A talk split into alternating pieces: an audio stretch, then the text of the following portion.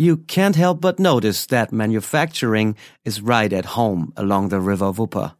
The long and narrow valley used to ring with the sound of machinery. Soon there was no room in the booming town for all the people. The population, in fact, increased almost tenfold between 1800 and 1900. This was why many moved up to the higher areas.